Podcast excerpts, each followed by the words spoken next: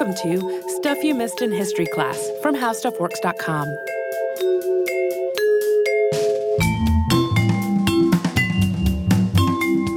Hello and welcome to the podcast. I'm Holly Fry. And I'm Tracy V. Wilson. And today's episode is one that we were working on for a live show, and then the live show got canceled. So I kind of put this episode on hold for a bit because uh, that actually worked out well because I wanted to spend a little additional time with it. Uh, we were talking today about Carmen Miranda, and right out of the gate, I will say we are going to use the pronunciation that is used here in the Americanized version. This is not in any way to diminish her her, her uh, Portuguese. Brazilian, Spanish speaking heritage. I know a lot of um, Latin American countries say it with a different accent. Yeah. We're not doing it not because we are trying to erase that, but because when we say it, it sounds comedically bad and kind of horrible. Yeah, it sounds like we're doing a bad impression of a Spanish or Portuguese accented voice. Yes, it sounds like horrible sitcom acting, and we don't want to do that. So know that when we are going with the Carmen Miranda pronunciation, it is in fact out of respect for that and not wanting to make it sound silly and goofy. And she is one of those historical figures who, even though she has been dead for decades, remains hugely iconic. We still see her image or some derivative of it on a regular basis in popular culture, in art, in old movies that still play, even though it gets less and less likely a lot of the time that the people that see that image even really get the reference or understand who it came from. Uh, but Miranda was a really unique performer. She was utterly luminous on camera. If you haven't ever seen any of her films, I highly recommend it.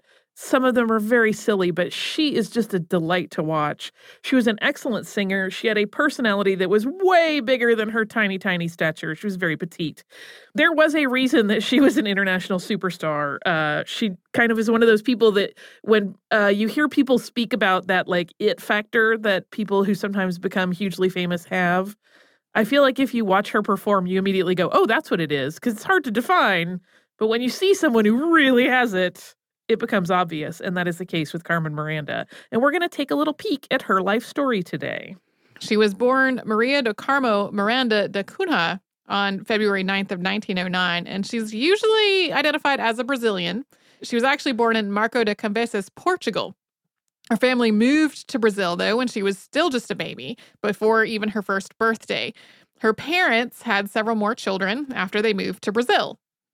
Yeah, she always pretty much identified as Brazilian as well. And she was educated in a convent school as a child, in part because her father thought it was the safest option for his daughters. Part of that was because they didn't live in a particularly wealthy part of town, and he just thought sending them to convent school was the safest option.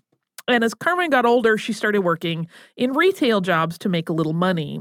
And part of that need for her to be making an income really came, unfortunately, from family tragedy. Her oldest sister had died after battling tuberculosis, and the medical expenses that that uh, treatment had incurred had really left a family with very little. Her parents opened a boarding house in the 1920s, and it attracted Rio's art crowd. This was really pivotal for Carmen because it was there that she met guitarist Josue de Barros. Yeah, she was still working retail jobs during the day, but nights and weekends she worked at the boarding house. When Carmen was still a teenager, de Barros got her a job singing on the radio. She would sometimes sing to entertain the people at the boarding house, and he immediately recognized her talent. But this was a time when entertainers in Brazil, particularly women entertainers, were not seen as having particularly honorable jobs. So this was actually a very real problem for Carmen's family. She ended up keeping her radio performances secret, especially from her father. In a very short period of time, just weeks, she went from unknown to rising star to just a superstar in the South American music scene.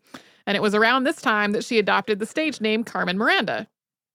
Yeah, I uh, had read one thing that suggested that she initially adopted that name as part of kind of keeping her work on the DL from her family and particularly her father.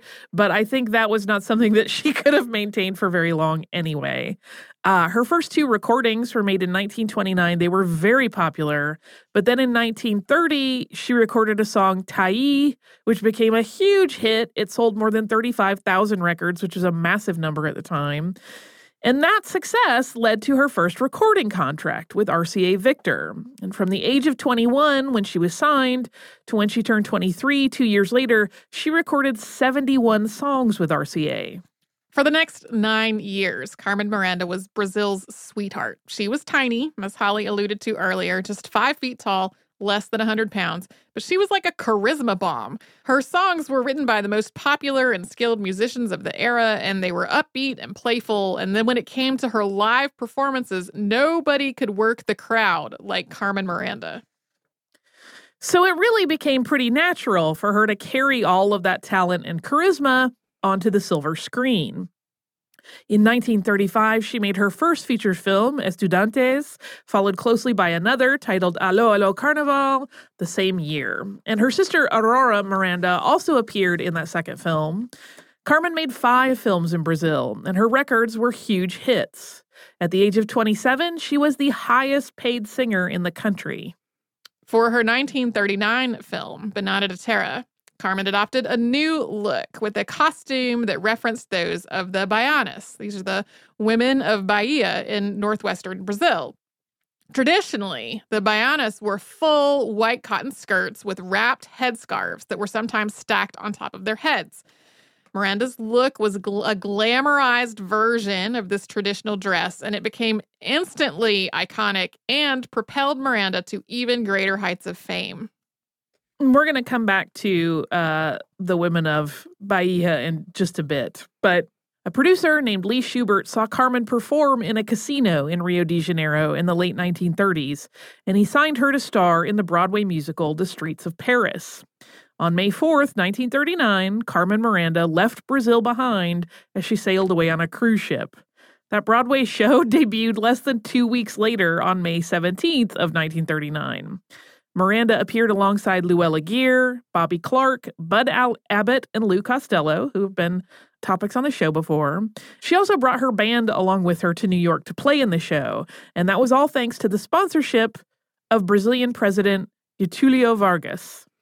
Vargas had run for president in Brazil in 1930 in a reform as a reform candidate, and he had lost. There had been plenty of corruption involved in every camp during this election, but Vargas was installed as interim president following a military coup, which was catalyzed when the Liberal Alliance vice presidential candidate was assassinated. Under Vargas, Brazil's identity became focused on cultural identity, and it was during this time that Miranda assumed the costume of the Baianas and rocketed to stardom as this icon of Brazilianness. When Carmen Miranda was invited to the United States to perform, Vargas saw her as a perfect emissary of Brazil's cultural identity, way more effective than political diplomats trying to go to the United States to do the same basic thing. Yeah, he really was happy to fund this trip because he thought this is going to look great. Brazil is going to look great. Everybody's going to think of us as being as wonderful and vibrant as this young woman. To him, it was perfect win. But in addition to being seen by President Vargas as a way to ingratiate Brazil to the rest of the world, Carmen was also part of Lee Shubert's machinations. The Streets of Paris was scheduled to open at the same time that the World's Fair was underway in New York, and there was a lot of concern throughout the theater community that the fair was going to upstage their shows and tank ticket sales. But with Carmen appearing and singing in Portuguese, the show had an international flair and a hook that the audiences really found irresistible. The Streets of Paris was a huge hit, thanks entirely to Shubert's hire of Carmen Miranda. If you look at the playbill for The Streets of Paris, all the other headliners have multiple parts because it was a musical review, and that was how it normally worked. Miranda had only two, even though she's listed as a featured performer in just those two numbers, which totaled up to less than 10 minutes of stage time. She's credited with saving Broadway that year. Carmen charmed crowds in America just as she had done at home. And to promote the show and to make additional money, Lee Shubert started arranging for Carmen and her band to play in nightclubs throughout New York. She also garnered lucrative endorsement and spokesperson deals. Lee Shubert had cut a deal with Carmen that was heavily loaded to be beneficial to him, so he took 50% of her earnings. Even so, she was making a lot of money even after Shubert took his cut. Yeah, there was one story that she had saved up something like $40,000 and sent it back to her family in Brazil. So in the 1930s, that was no small change. And next up, we're going to talk about Carmen's transition from the Broadway stage onto the silver screen in the US. But first, we're going to pause for a little sponsor break.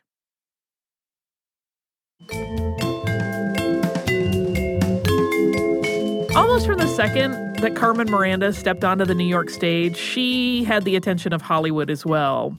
Studios were very quickly eager to put her into films in the United States and capitalize on her appeal as a fresh new talent from the tropics. Her first movie made in the United States was Down Argentine Way, which came out in 1940. She was still starring in the streets of Paris while this was filmed, and to accommodate her performance schedule, the production was shot entirely in New York. Even so, though this was a nonstop situation for her, I based on everybody I know in theater, I cannot imagine doing a run of a play while also filming a movie at the that sounds exhausting. Uh, just the same, though, her musical performance in this film is really vibrant and ener- energetic. You would never know that she was running from one job to the next with basically no breaks. For the next six years, she stayed with 20, 20th Century Fox in a 10 picture deal. Yeah, she you had to admire that woman's work ethic. She really like never ever stopped. She never said no to a job.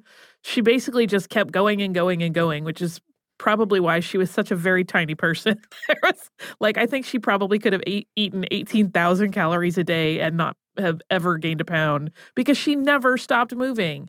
Um, and again, I don't know how she brought that level of energy because she is a really energetic performer.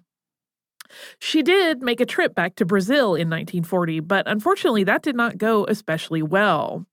While she was originally greeted warmly as she returned home, things changed very quickly during her first homecoming performance. Instead of welcoming her with open arms, the fans in her home country felt that she had traded in her Brazilian identity to become more appealing to American audiences. When she greeted the audience in Rio in English and then performed the campy song The South American Way from the film Down Argentine Way, she sang to an uncharacteristically silent crowd. She was so upset by the experience that she canceled the rest of her Brazilian homecoming performances. There was also a strange phenomenon at play in the way the United States embraced Carmen Miranda. Stylized versions of her head wrap also became really popular at upscale stores, and her costumes were inspiring fashions that no Baiana could ever have afforded. And that is part of the complicated nature of Miranda's success in the US and how it was perceived back home. So, the Baianas who inspired her original costume in Banana da Terra were part of Brazil's African culture. After Brazilian abolition in the late 19th century, Yoruba peoples who had been taken to Bahia, Brazil from Africa as enslaved people then had to figure out how to make a living once they were free. And one popular vocation was selling food in street carts, and those carts were traditionally run by women, the Baianas. And while the Baianas came to be seen as a really vital part of Brazil's culture, the version that evolved in Carmen Miranda's representation for audiences in the US was seen as performative and inauthentic. To many, it was both cultural appropriation and betrayal. There was a layer of added complexity because, again, that came from originally the African population of Brazil, and here was a very light skinned woman who had taken it into another country, and then it had gotten really mashed up with a lot of glitz. I think that's like the a textbook example. When we talk about the differences between a cultural exchange and an appropriation, one of the elements is making a big profit off of it. So when you know clothiers were making these high dollar fashions that were based off of this originally Afro Brazilian attire, like that is is one of the definitions of like where that line gets crossed. Yeah. So that ill received homecoming performance really affected Miranda. She had been so universally loved as a performer that this was really the first time she had been on a stage and not gotten thunderous applause. But she didn't immediately go back to the United States. Two months later, after that one bad performance, she performed a new show as a one week engagement. And one of the songs that she sang was a new samba that she had commissioned that was titled They Say I Came Back Americanized. And in it, she made fun of that night that she had flopped so badly. She won back her hometown crowd by showing that she wasn't afraid to make fun of herself and that she was able to still put on a fantastic show. But while the Brazilian audience seemed to forgive Carmen Miranda a little bit because of this, Carmen Miranda didn't really forgive them. She was still really hurt by how things had gone. She quickly returned to the US to pursue her film career, but because of that self mocking stage show, she was still able to leave kind of on her own terms as something of a success rather than a disgrace. And she was once again stepping into the role of ambassador. Her presence in films quickly became a way that the United States could show some unity between the US and Latin America, making North and South America look like a united front on the world stage as World War II was threatening to draw more countries into the conflict. That Night in Rio was Carmen's next film, in which she appeared in a full silver version of her stylized costume, complete with tall fruit and flower headpiece and just dripping with beads. That Night in Rio features the first time that Carmen Miranda had spoken lines in the in a film in the United States, rather than just appearing in musical numbers. Next, she made Weekend in Havana with Alice Faye and Cesar Romero. It was once again a performance that included both singing and speaking. As her speaking roles became more frequent, she continued to play up an exaggerated version of her Brazilian accent and awkward English language phrasing, even as her English became progressively more proficient off screen. Yeah, there are a number of interviews that I've seen with people that co starred with her in these films. And they were like, that's not how she actually talked. That was like a character that she was playing for audiences. Uh, her film Down Argentine Way that we mentioned earlier was actually banned in Argentina due to its portrayal of the country and culture. Similarly, Weekend in Havana angered Cubans. In making Carmen Miranda the representative of all Latin American cultures, Hollywood had managed to just lump them all together and not represent any of them well at all.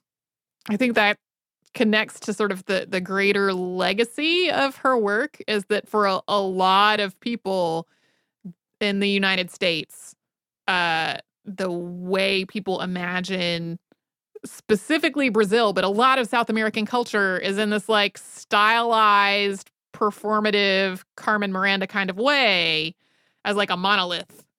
yep. like she set a lot of stereotypes of um, Latin American women that still exist today for sure. Carmen Miranda had a career endangering scandal in the early 1940s as she was cranking out pictures for 20th Century Fox. She was taking publicity photos with Cesar Romero, and he lifted her up in the air just in time for photographers to catch a photo of her without any underwear on. While she was known as the Brazilian bombshell and her sex appeal was part of what was making audiences really respond to her work, this incident led to a lot of rumors. Really, she had been getting out of costume when she had been called to the set for photos. So she had run out really quickly, either forgetting or skipping her undergarments. I don't know what dress she was wearing, but sometimes you need to not have on undergarments because there will be a panty line in the photos. The tabloid press, though, was really quick to suggest that she was part of a Hollywood pornography ring, and there was concern that her career would never recover. The studio made the decision to stand by her, and over time, though, the scandal faded. Yeah, her dress was actually like, it was a really long full skirt. So it was kind of just like the perfect storm of a lift where her skirt whipped up over her into the air a little bit, like kind of like a bell. And so it opened up just enough that they got a full shot uh, it was very embarrassing for her and the studio, and I'm sure for Cesar Romero, it was a mess. And it's still the kind of thing that happens all the time with like women getting out of cars to get on the red carpet, and then photographers taking pictures that are basically upskirts. Yeah. Well, and I wonder, like, who took that photo because somebody shared it with the press and if it was a publicity photo for the studio, you would think they would have locked it down. But I clearly don't know what was going on there and how it got it. I'm sure someone offered that photographer a lot of money to try to ruin someone's life. Um, Not long after all of this, 20th Century Fox bought out Carmen's contract from Lee Shubert for $60,000. Up to that point, she was still giving him 50% of all of her earnings. So there is some debate about how much more beneficial things were after this buyout. Uh, Cesar Romero's agent had actually urged 20th Century Fox to get her out of that contract. Uh, but she was doing, I think, a lot better afterwards. Uh, and at the age of 33, she was able to buy a huge home in Beverly Hills, large enough that her entire family was able to move in with her. In 1943, she made the movie The Gang's All Here, which was directed by Busby Berkeley. And this was, as Berkeley's other movies, a massive spectacle. It featured the song and dance number The Lady in the Tutti Frutti Hat, which became an odd defining moment in Carmen Miranda's career. There were lines of chorus girls dancing with bananas that were bigger than they were. And in some ways, it was really the apex of just absurd, over the top caricature that wound up defining Miranda's career as a performer. Yeah, it's one of those things that some people love it because it really is such a nutty spectacle. I mean, it is wacky to watch that whole song and dance number. These bananas are like seven feet tall. um, and it is, I mean, anybody that's seen a Busby Berkeley musical knows there's lots of like geometric and kaleidoscopic arrangement and choreography of all of the chorus women. And so it's bananas, you know, swinging into frame and out of frame. Uh, but it is definitely like a, a silly sort of thing. In a way, it's like some people will say it's fun. She wasn't taking herself too seriously. And others make the very valid criticism that, yes, but she also makes it seem like all of Latin America is like crazy people with giant bananas. and I, I think for a lot of people who um, you say Carmen Miranda and they have a very, very vague familiarity, like the image that pops into your head probably has the gigantic bananas in it.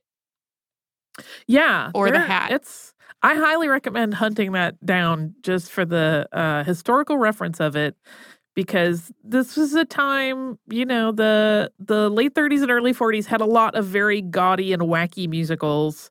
And that was exactly the genre that Carmen Miranda really succeeded in. But it is sometimes weird to watch him and be like, who came up with this? um, and it's Busby Berkeley. But uh, Miranda's seemingly endless upward trajectory in the film industry in the United States finally experienced a drop in the post war years. Because as the US and the globe rebuilt following World War II, that flamboyant style that had made Carmen Miranda a perfect distraction during the war suddenly seemed kind of over the top. And the audience tastes were shifting to be a little bit more focused on uh, kind of family values type entertainment and more about, you know, this a quieter approach. Um, in the meantime, Carmen was also ready to move on to trying something new in film. She certainly was aware that the novelty of her Tutti Frutti hat had worn thin at that point. Coming up, we will get into her effort to reinvent herself after World War II, but first, we will take a little break for one of our sponsors.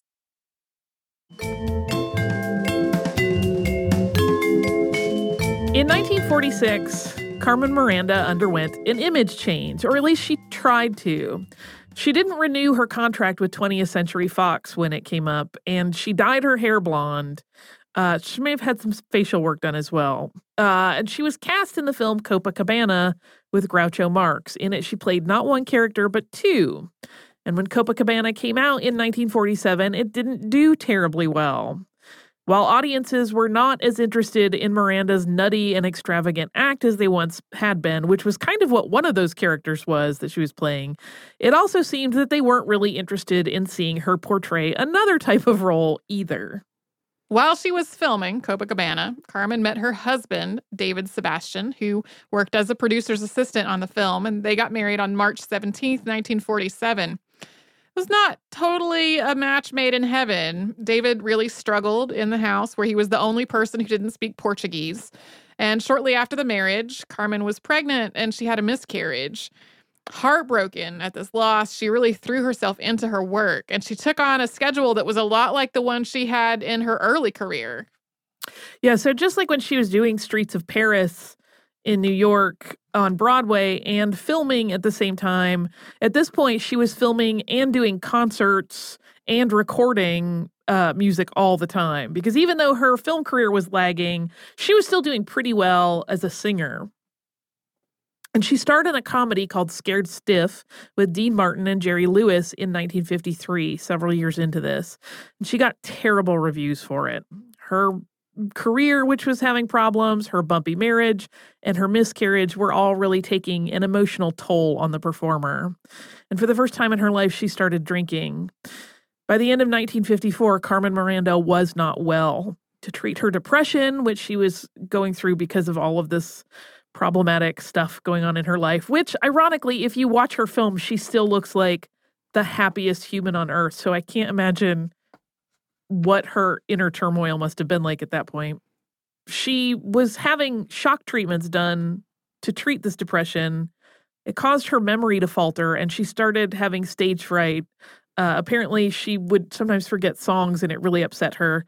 Uh, so she traveled back to Brazil once more at the urging of her sister. And being back in Rio with her friends, relaxing, she was not working at that point, had a really positive effect. And slowly, she really started to feel a lot better. She was thinking about staying for good, but her husband David, who had also become her business manager and her agent, had jobs waiting for her back in Los Angeles. She needed to go back to the United States to fulfill these contracts.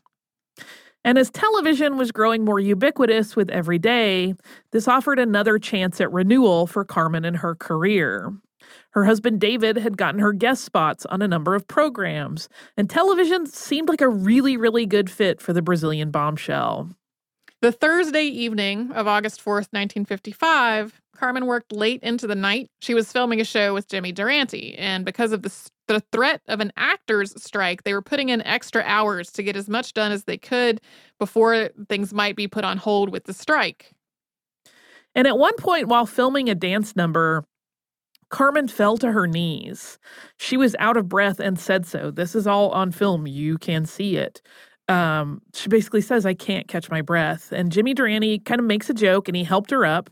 And she continued to dance and she finished the show without any other issues. After they wrapped up filming for the day, Durante and Miranda performed on the set for the crew. And then a few of the cast members went to Miranda's home for a private party.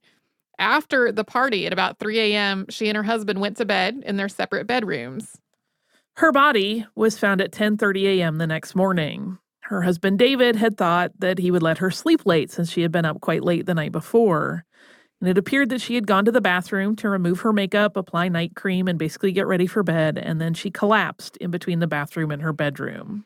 Her physician, Dr. W.L. Marxer, determined that she had a heart attack. She was 46, and the news of her passing, which was widely reported, was really shocking to people. Yeah, I think uh, because she was such an amazing performer, like the thought of her not having that incredible life force when she had been doing her shows literally right up until the day she died was just too difficult to parse for some people. And in the days after her death, thousands of mourners visited her body at the Beverly Hills Church of the Good Shepherd before her remains were then transported to Brazil. As her coffin was delivered from the airport to its final resting place in Rio de Janeiro, the streets along the route were crowded with people. The entire nation really mourned her en masse, and over the course of 24 hours, her body was visited by more than 60,000 people who wanted to pay their respects. In 2015, a permanent exhibit celebrating Carmen Miranda was added to the Museum of Image and Sound in Rio de Janeiro, Brazil. She has really sort of seen a resurgence in popularity. People are examining some of the problems of her career uh, and its representation of Latin American culture in a in a way that forgives her a little bit. Um, recognizing kind of the context of the times mm-hmm. and how she wasn't always in control of the creative aspects of all of these films. Uh, you know, keep in mind she was making money and then often still sending it back to Brazil. So to her, and again, she never said no to a job. She turned nothing down. So uh, I think you know people are are kind of taking that into account uh, while still being aware of the problematic aspects of some of the images she created. Yeah. Uh, yeah, it's a that's a tricky one. when you and I were talking about what we were going to do for that um that canceled live show, uh that and I was sort of poking around trying to generate a list of things that seemed promising. That was one of the things that was the most interest interesting to me as I was um poking around was sort of how the perception of her in Brazil and in a lot of the rest of uh, uh, you know neighboring parts of South America has really evolved in the decades since she was working and since she died. Yeah. Yeah, it's definitely a shift. I imagine it's one of those things, and I hope it's one of those things that will continue to be examined and discussed and learned from. I think it's a good example, not in that it is a good thing, but it is a good example of how quickly things get out of control when Mhm. you are, you know, trying to when people who do not know about a culture are trying to represent it in an entertainment venue, which was happening a lot. You know, she was being put in these films, and while she may have initially adopted uh, her costume, I don't think she designed all of them going forward. And probably there were a lot of hands in that particular pie. Yeah. Uh, so I think it's like I said, it's good as a, a an example to be examined of Yeah. how those things can, even if they are perhaps well intentioned. I don't know what those people were thinking. um, well, and it's also or really maybe they just didn't care, which is also very possible. Yeah. It's also a really good example coming from the other direction of how easy it is to glom onto this one rep- representation from another culture. And to Uh-huh. like imagine that that is indicative of the entire culture and that it's some kind of monolith.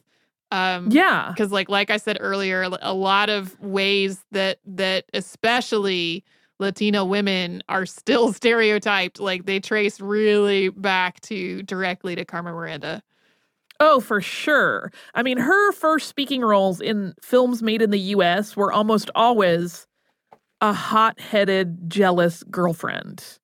Um, and that, I mean, continued to carry forward and be like such a stereotype. And it's like, well, um, it reminds me of an exhibit that I saw. This is going to sound totally unrelated, but give me a second. Uh, an exhibit I saw years and years ago that was Treasures of the Forbidden City which was uh, a lot of pieces from China's Forbidden City that were on display. And one of them was a huge, huge tapestry that had been done that was supposed to represent kind of like China's people in the global along with their global like trading partners. But what I noticed is that like their representations of other cultures similarly were very simplified and almost arrested in one position. Like all of the people who were supposed to be English were dressed like Henry VIII, even though they were standing next to people who were supposed to be American who were all dressed like they were in the middle of the Revolutionary War. So it was similarly like they they glommed onto one aspect of any given culture and represented all of the people in the that tapestry as looking that way, even though they were clearly like completely discordant in terms of the times that they existed together. And uh, so it's this is a problem that's gone on for a long time. Uh, and we're still examining it today. Do you also have some listener mail for us I do. It's about the Lumiere brothers. It is from our listener, Kelly. And she writes Dear Tracy and Holly, I have been listening to your podcast for about a year now, and I love it. Your shows are always engaging and informative. I listened to your two part episode about the Lumiere brothers several months ago and was taken with their story, not least because I'm a photography and cinema buff. The podcast had faded from memory, and I thought no more about them until early April. It was then that my husband and I traveled to France on vacation, splitting our time between Paris and Lyon. When we arrived at the latter and were setting our itinerary, he casually mentioned that Lyon was the place where the Lumiere brothers had lived. I had forgotten all about where their factory had been. I made him walk about five kilometers to the Lumiere Museum, which is housed in the former villa of Antoine Lumiere, their father. The brothers' house uh, was demolished a few decades ago to make way for a real estate development that never happened. The museum itself is wonderful, with a history not only of the Lumiere brothers' innovations in photography and cinema, but also the technological advances that preceded the brothers' myriad successes in the still and moving picture industries. Uh, she says she won't get into uh, describing everything in the museum because it's amazing. She said, instead, let me get to the most important part. The frontage of the Lumiere factory where the first ever movie was shot still stands. It's been preserved inside a glass and steel structure, and outside are clear markers of where the first movie was shot, including where the camera would have had to have been positioned to record the film. She also sent pictures of it. She said, visiting this museum and standing in the place where this first movie was shot was a cinephile's dream. It was a privilege to experience them both, especially with the background of the research you'd done for the podcast, the details of which came flooding back as I walked through the exhibits. I recommend the visit to anyone with even a meager interest in film or photography.